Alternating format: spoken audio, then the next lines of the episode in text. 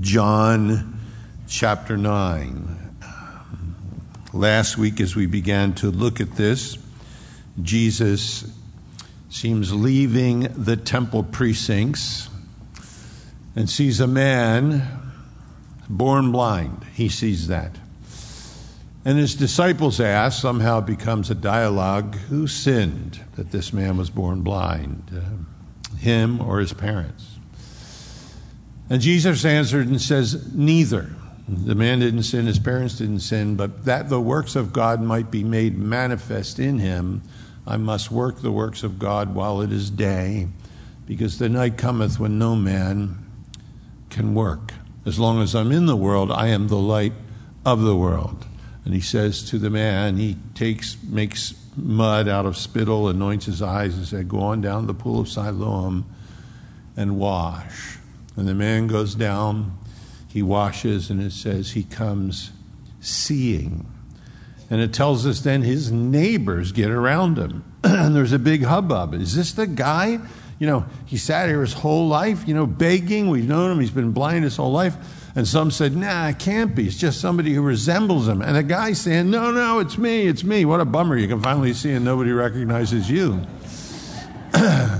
so then they say, well, what happened? He said, well, I mean, there's a man called Jesus. He told me to go wash in Siloam. I washed and I come back seeing. So they said, where is he? He said, I don't know. I've never seen him before. What kind of question is that? And it's brought us to verse 13, then, where it says, And they brought to the Pharisees him that had aforetime he was blind. And it was the Sabbath day when Jesus made the clay and opened his eyes. Then again, the Pharisees also asked him how he had received his sight. And he said unto them, He put clay on my eyes, I washed, and do see. His rendition's getting shorter here.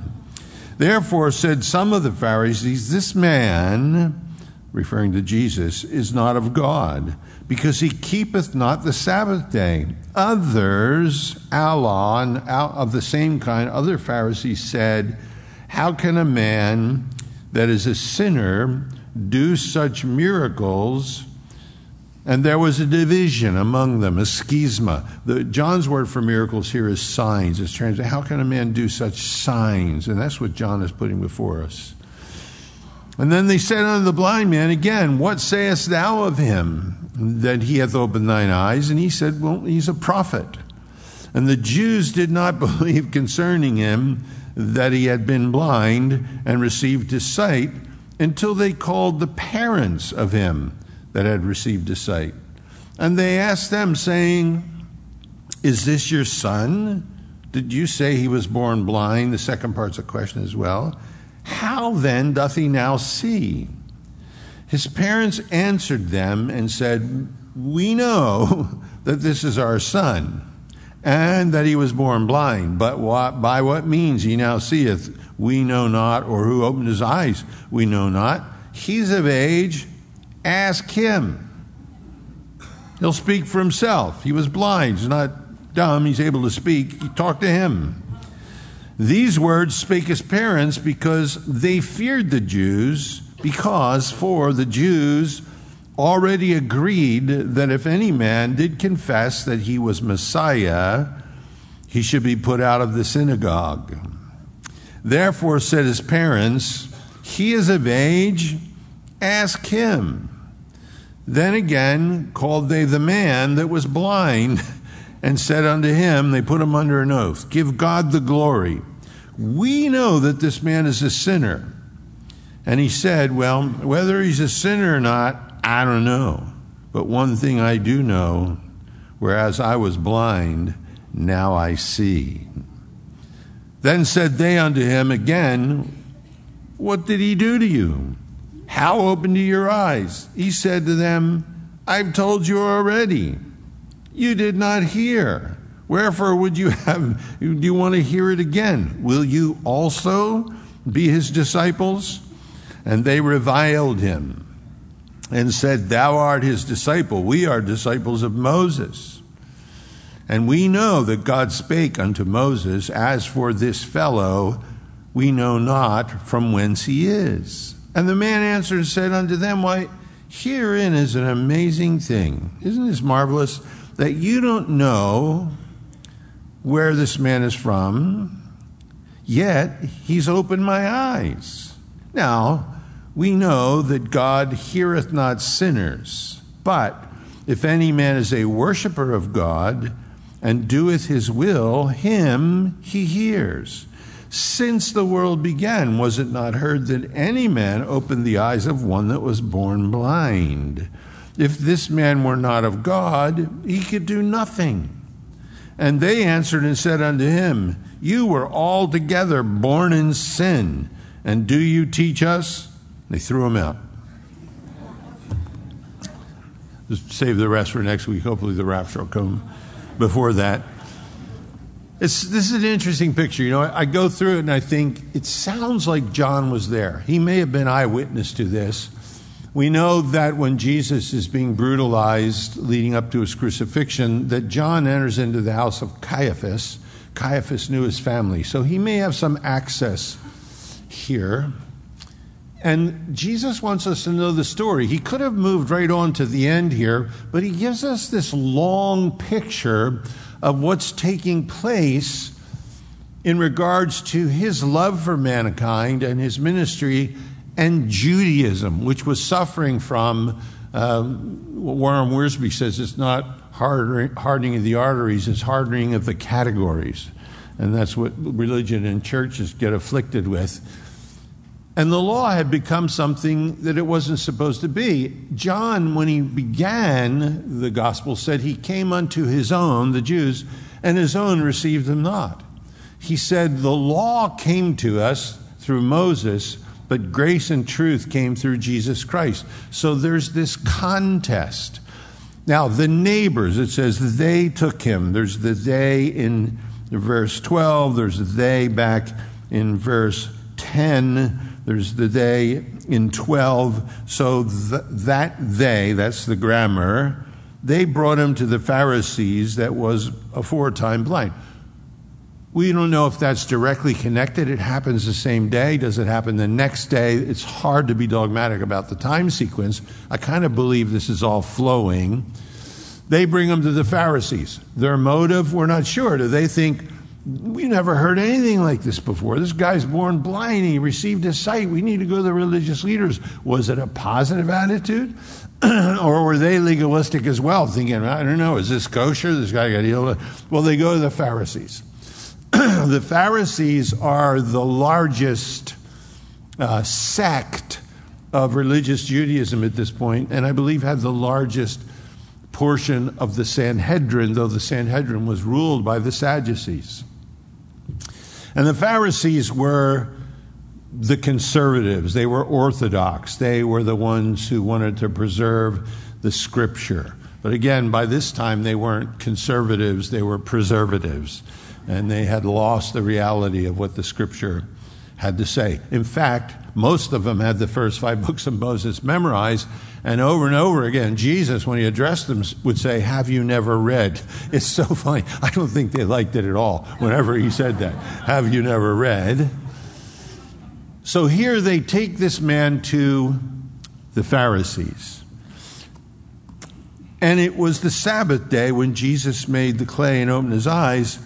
Then again, the Pharisees also asked, in perfect tense, they began to ask and continued asking him how, and we have the word how four times in the chapter, how he had received his sight.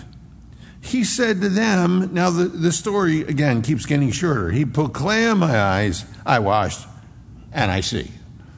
You know, this is this guy's kind of bummed. It's the first time he's seen he's seen the sky.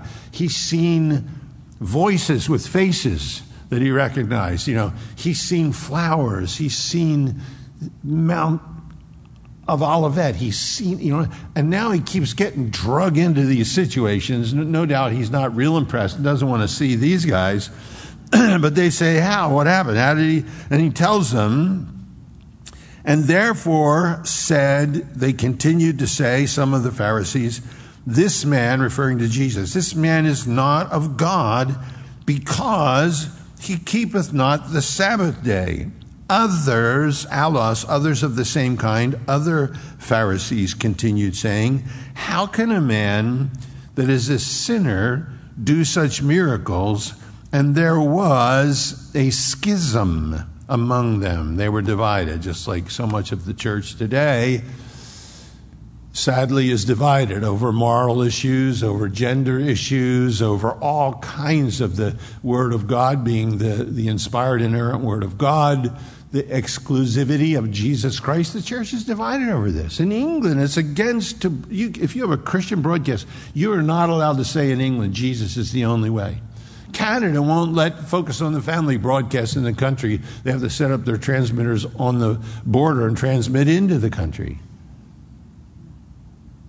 And you and I are taking more and more heat if we say, I don't know all that stuff. I just know one thing. I was blind and now I see. That's all I know. Yeah, you know all this other stuff. I don't know none of that stuff. I just know one thing. And they're mad at us because we know one thing. If we said we don't know nothing like them, they'd be happy. so, the Sabbath day. Jesus tells us, Paul tells us, that the Sabbath was a schoolmaster to bring us to Christ. The Sabbath and the law were never supposed to, you know, provide righteousness in our lives. The law didn't do that. The law was there to show us that we are lawbreakers so that we would need the sacrificial system. We need Christ. Jesus does seven miracles on the Sabbath day, deliberately, obviously. he heals the man with the withered hand in the Capernaum synagogue.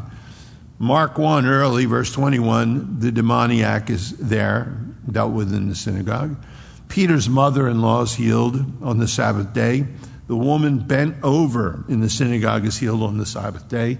Luke chapter 14, Dr. Luke tells us it was a man with dropsy that was healed on the Sabbath day.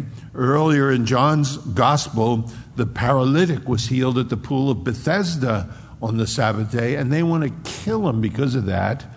and now, here in chapter 9, and we're only six months from the crucifixion, this is probably the last of those miracles that he deliberately did on the Sabbath day, and it's in regard to this man born blind. Now, the Pharisees say this man can't be of God because he doesn't keep the Sabbath. Because in their minds, the two dominant schools were Shammai and Hillel. Shammai said, The law is what's supreme, and it doesn't matter what you do, it can't supersede the law. Hillel said, You have to judge by what takes place, whether it's broken the law or not. If there's, if there's been an act of mercy, something important has happened that doesn't break the Sabbath. So they're divided. To most of the Pharisees, he's broken the Sabbath in three ways.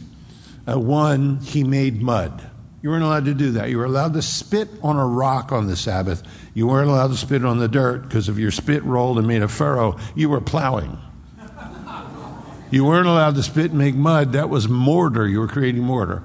You weren't allowed then to apply it to somebody's eyes. You weren't allowed to do that on the Sabbath. And then lastly, he healed the man on the Sabbath.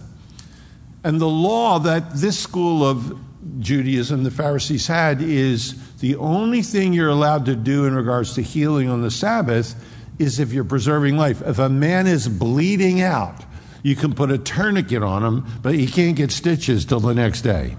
If a guy breaks his bone, you can't do anything because he'll live till the next day when he can get a cash and can set the bone. They were very strict. Now, Jesus, right from the beginning, bangs head with those. When he heals the man with their hand, he says, You guys, if your donkey or your ox or your sheep fall into a pit on the Sabbath day, you're allowed to drag it out. But if a human being who's created in God's image falls into some kind of a problem on the Sabbath, we're not allowed to help them. He calls them hypocrites. he tells them when his disciples were going through the grain field and they're finding problem with them plucking grain on the Sabbath, he said, Look, Man wasn't made for the Sabbath. The Sabbath was made for man. Trust me, I was there. The Sabbath was made for man.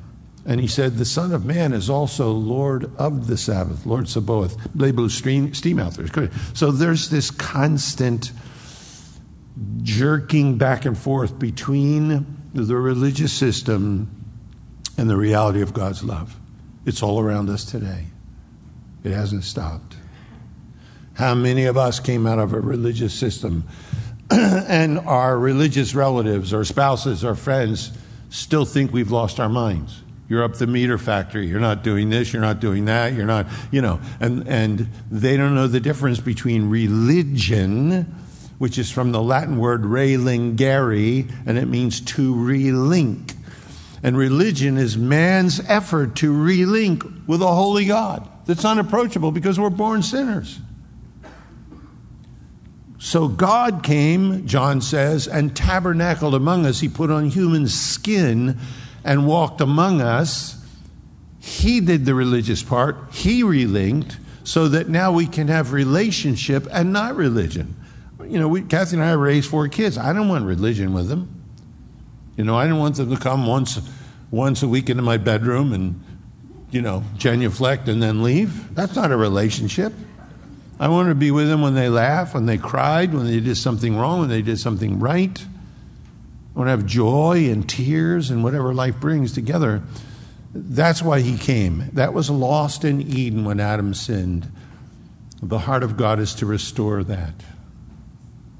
So they say this man can't be of God because psh, he wouldn't do this on the Sabbath.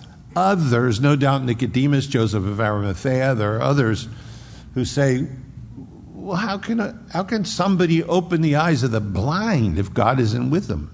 And there's a schism, there's a division. So then they turn back to the blind man again and they say, What sayest thou of him that he hath opened thine eyes? What do you have to say about him now that he's done this? And he said, He's a prophet.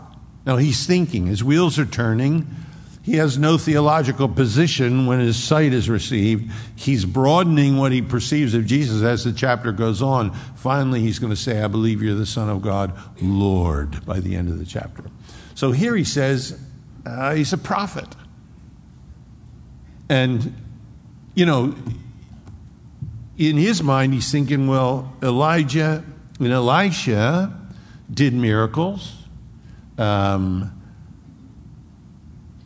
he, he must be a prophet. He must be, you know, a messenger from God that he's doing things. That's what I think. I think he's a prophet.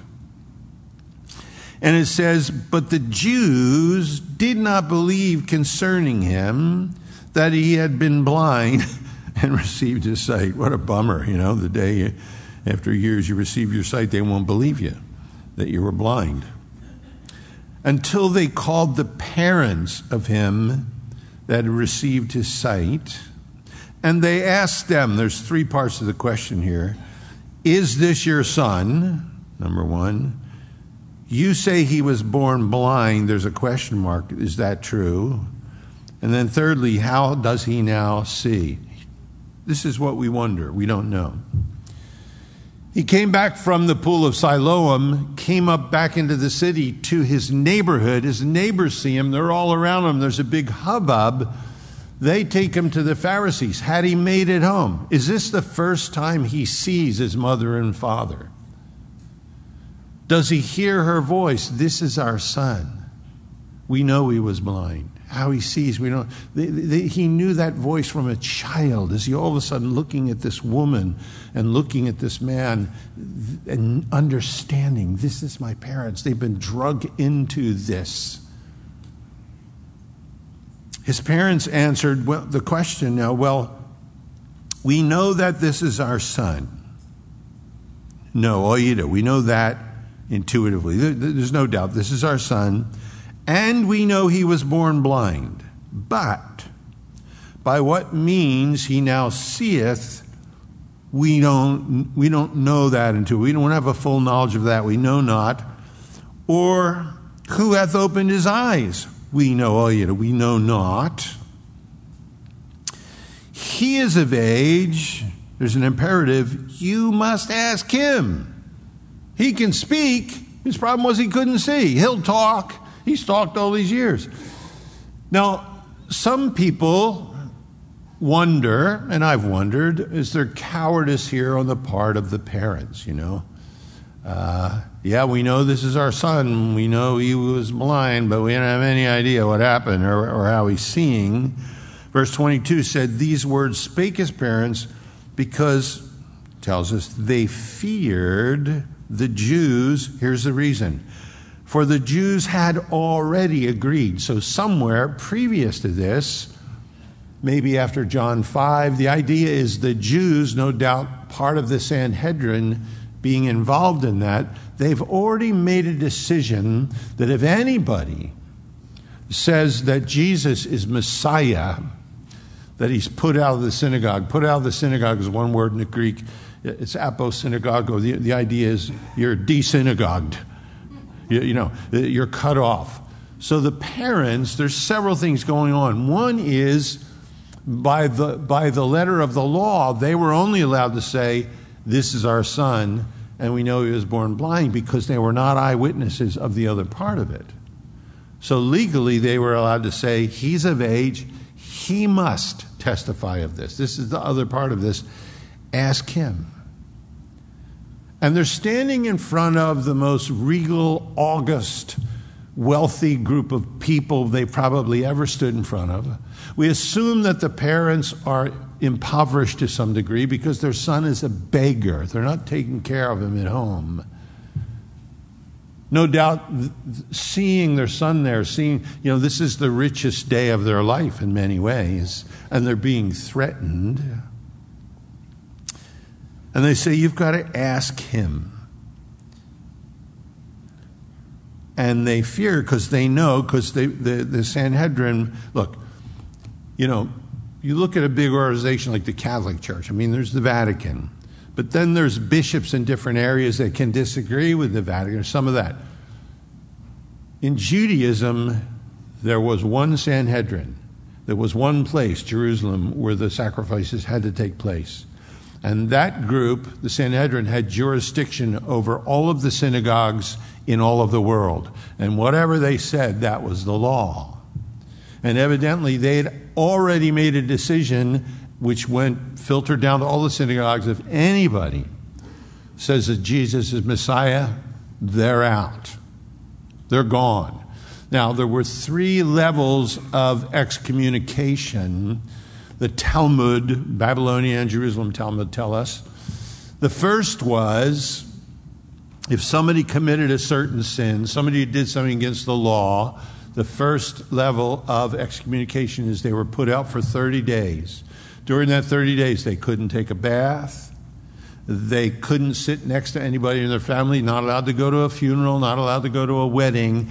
They were only not allowed out of their house. They only could have immediate contact with family members who had to stay four foot away. They could eat at the table, everybody in the family had to stay away from them. The second level of excommunication was 60 days, and after 60 days, all of those things were in place. After 60 days, they were re examined. And if they felt that this person was still a violator, then the permanent, the ban was applied, the permanent excommunication was applied. Interesting, if a rabbi sinned at the level of excommunication, they, they beat him. They took him out and scourged him, and then he was allowed back in the pulpit next Saturday. I don't know which one's better. I think I'd rather sit alone for a month than get scourged. But the last level, which seems to me here, Apo, they are desynagoguing those, means if you work for a Jew, you are fired. If you're a Jewish man with a business, no one would work for you. You couldn't come to your own home. You couldn't come to any of the, the feast. You couldn't come to the temple. You were, the, the Jewish world was a community in many ways. You were completely cut off. You had nothing. That's the environment that this whole scene is pitched against for us. And this blind guy's thinking, well, I, I don't know. You, you open my eyes. I, I read in Isaiah. Well, he didn't read. I heard in Isaiah 35, 42, that when Messiah comes and sets up his kingdom, he's going to open the eyes of the blind. Now, in that Judaism he was living in, they were telling him, You sinned, or your parents sinned, or prenatal sin. That's why you're blind. God is getting you. But when he listened to the word, and people with, with different ailments and disabilities listened so closely because there were these promises about Messiah and his kingdom. The, the lame shall leap, and the deaf shall hear, and the mute shall sing, and the blind shall see. He's thinking, well, but when Messiah comes, he's not going to tell me you were blind because you were born in sin. He's going to open my eyes. He's going to open. So they say, well, who does? He said, a prophet. Must have been a prophet. He listened to Isaiah, listened to what somebody, you know. So then they pull the parents in. Is this your kid? was he born blind? We know that much for sure. This is our son. He was born blind. But beyond that, we don't have any pertinent information for the court. Uh, we don't know. Ask him. He can talk. He's an adult. They said that because they were afraid. Because one of were the Talmud lists 24 reasons for excommunication, and one of them made was if the religious court had made a decision and you didn't abide by it, it was one of the reasons for excommunication. So they said you have to ask him, don't ask us. And it says there was a fear of man brings a snare, we know that, but trusting the Lord establishes. Therefore, said his parents, He's of age, again, imperative, you must ask him. Then again, they called the man that was blind. You think, what a bummer. They're bringing this guy back in now. And they said unto him, now they put him under an oath. Give God the praise, as King James, doxa, its glory. Give God the glory. And, and that's an imperative. You must give God the glory. They're putting him under oath. We know, complete knowledge, that this man is a sinner. That's one thing we know for sure. We know this man is a sinner. And he answered and said unto them, Whether he's a sinner or not, I don't know for sure. One thing I know for sure that whereas I was blind, now I see. He's refusing to let go of the center of what's happened in his life through Christ to bow the knee to any of the religious stuff that is around him. And it's so important we do that. Look, you can do all the religious stuff and forget about why that all started. Jesus tells us in Revelation chapter 2 I have somewhat against thee because you have left your first love. I remember when I got saved, that's all I knew. That's all I knew. I was blind, now I see. I remember getting saved night, two o'clock in the morning, whatever time it was, and the next day getting up, and the sky was blue. It had always been blue. I'd never seen it before. The trees were blowing in the wind. They were beautiful trees. They'd always been there. I just never seen them before. The birds were singing. It was amazing. They were always there doing that. I just never seen it. And how many of us were brought into the light we know our sin is gone. We know God loves us. Well, our theology is not all put together, and we should do that as time goes on. But we're not willing to. I've, I've been blind my whole life. You expect me to let go of the one who opened my eyes? You must be crazy. He never allowed himself to be drawn away from Christ. He was not a philosopher, he was a witness. He was not a theologian, he was a convert. And more than that, he had been blind. He never saw their robes before. He never seen them all dressed up with their regal apparel. He never saw all their pajamas before. He was not impressed. To him that day, the sky was more beautiful than the Pharisees. The trees and the wind were more beautiful than the Pharisees. And, and you know, he said, Look, I don't know. You, you guys think you know he's a sinner? I don't know that, whether he's a sinner or not. But I do know this I was blind, and now I see. Every one of us in this room should know that.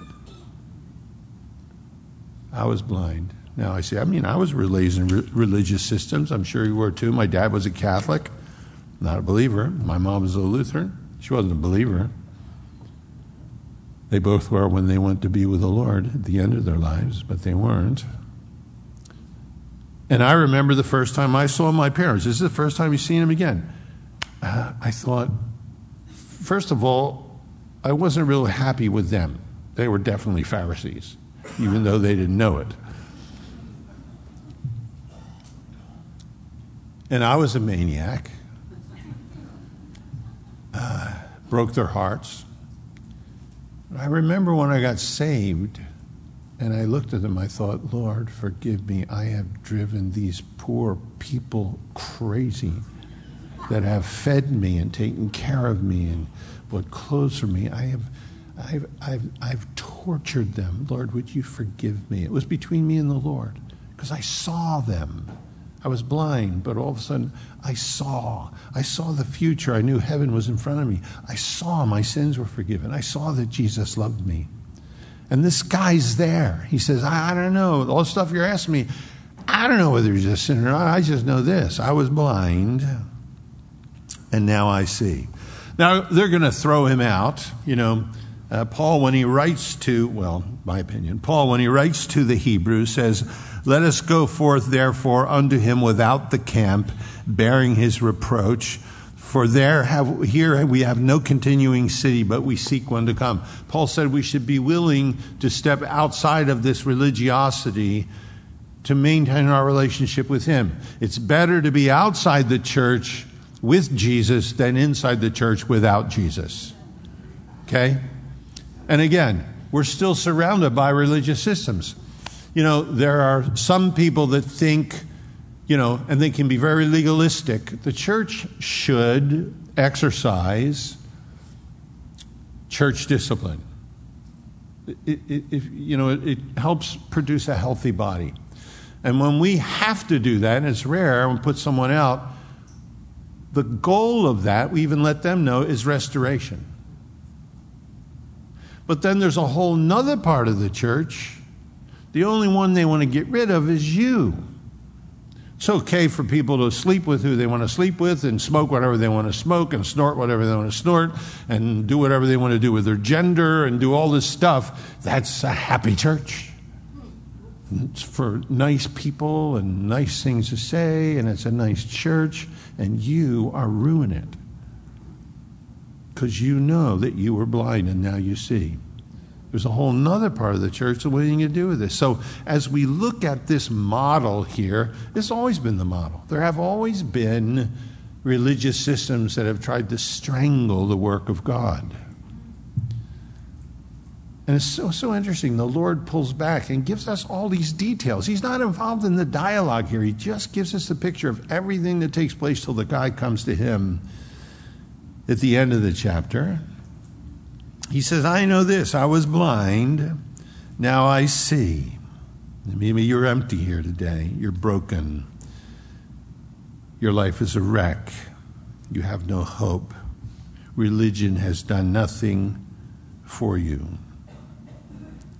What is telling us here is a blind man or woman can have their eyes open. Someone who thinks they see feel like they don't need a remedy. And he's actually going to say that to them at the end of the chapter. You're broken, you're empty today, you're struggling, suicide, thinking suicide, whatever it is. He'll open your eyes today. He'll open your eyes today. If you'll let him do that. That's who he is. He isn't who the religious people say that he is.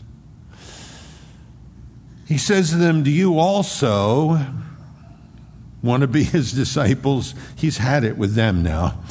Then they reviled him. I think it's used five times in the New Testament. Interesting word. You can study on your own. They reviled him and said, Thou art his disciple, but us, we are Moses' disciples. We know that God spake unto Moses. As for this fellow, we know not from where he is. We don't have a knowledge from where he is. Now, that's interesting. They couldn't figure out where he was from, but when John, early in his gospel, tells us there was a man of the Pharisees named Nicodemus, a ruler of the Jews. The same came to Jesus by night and said unto him, Rabbi, we know that thou art a teacher come from God. For no man can do these miracles that thou doest except God be with him. So it isn't like nobody in the religious system has any sense of what's going on. In every religious system, there are people there, no doubt, that are taking hold of things, that are seeing light. He says, he says As for this fellow, we don't know where he's from. Nicodemus is going, Ay vey. The man answered and said unto them, Why, herein is a marvelous thing. Isn't this amazing? That you don't know where he is from, yet he's opened my eyes. Where do you think he's from? Hell? He's opened my eyes. Now, we, he includes himself with the Pharisees, we know completely, we know that God heareth not sinners. Heareth is, is not hearing, it's not what God is doing, sinners. But if a man be a worshiper of God and is doing God's will, him, that's the person he is hearing. He's not hearing, he says, now understand, he's not saying here, John, that God doesn't hear the prayers of sinners that come to him in repentance and ask forgiveness and do that in faith. God hears the prayers of those sinners because He heard it in my life and He heard it in your life. Amen? And I'm thankful for that. What it's saying, though, is others who don't think they need God, who think they're righteous without Him, who are sinners in that respect, they're going to do whatever they want to do, and they worship the system more than the Lord the house of the Lord more than the Lord of the house, then he doesn't hear their prayers. They would agree with that. He doesn't hear sinners. They taught that. Look, plainly, there are consequences. If you break the speed limit, you might end up in jail. If you drink too much alcohol, you might end up with cirrhosis of the liver. If you take drugs, you might die. There are consequences. It's not saying that. What he's saying is there are higher consequences because there are people who think they see and they don't know they're blind and they live in their sin and God doesn't hear their prayers. So, how did he hear the prayer of the guy who opened my eyes? If he's, he's putting a logic on them, they are now on trial, and the blind man is now the prosecutor. He's saying, Well, this is a marvelous, isn't this amazing? We don't know where he's from. I was blind this morning. Now I'm standing here talking to you guys. I see, and we don't know where he's from. We know that God doesn't hear the prayers of sinners, but he hears the prayers of those who worship him and do his will. Logic is Jesus must be doing his will because God heard his prayers and opened my eyes. Who's blind, me or you? You know, he's, he's, he's saying to these guys. Then he says, and since the world began, the ionos, the, the, the beginning, the creation, from, the, from the, when the world began, it hasn't been heard that any man opened the eyes of one that was born blind. Nowhere in the Old Testament. Elijah raised the, the, the widow of Zarephath, her son. Uh, there were miracles in the Old Testament. There's nowhere in the Old Testament that someone who was born blind received their sight. Nowhere. Because God was saving that credential for his son when he came into the world. He says it's never heard. There's nowhere in our history, nowhere in the Old Testament, this has ever happened. That someone who was born blind has received their sight. If this man were not of God, he couldn't do anything. How could he ever do that? They're happy with that. They answered and said unto him, You were altogether born in sin, and dost thou teach us? And they threw him out. Because religious systems have a lot of answers for our problems. You were born in sin. It's what his disciples said at the beginning. Lord, who was, you know, who sinned? This man when he was in the womb or his parents? Jesus said, no, that's, that's not the deal here.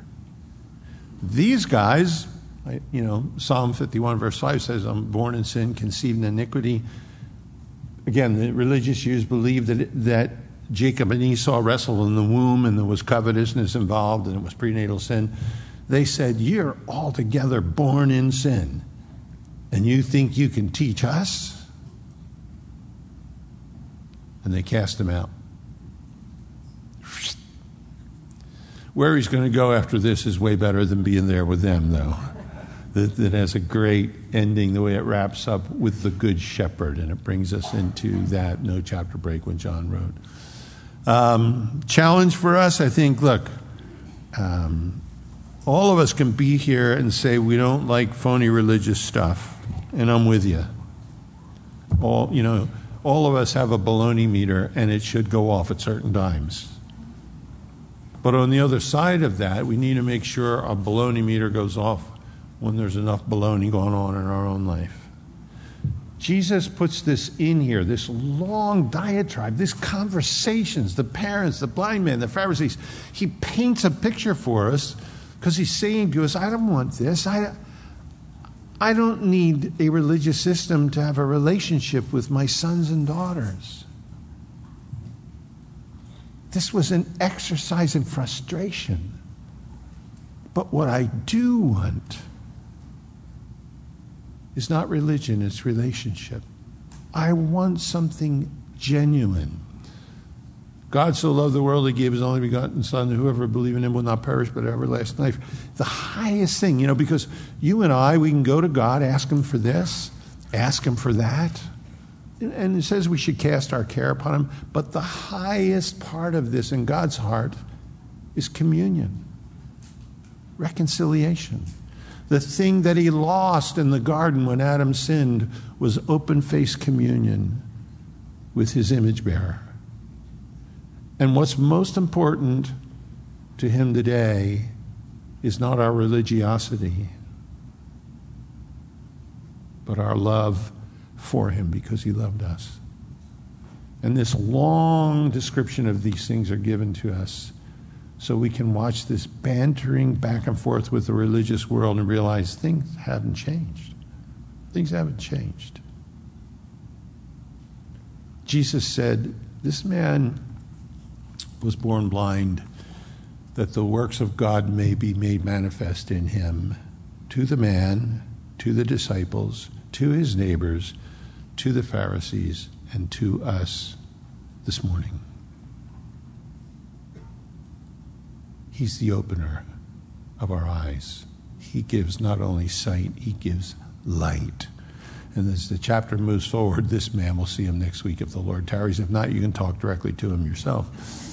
But uh, more and more light comes to the man. How wonderfully as the chapter goes. Let's stand. Let's pray together.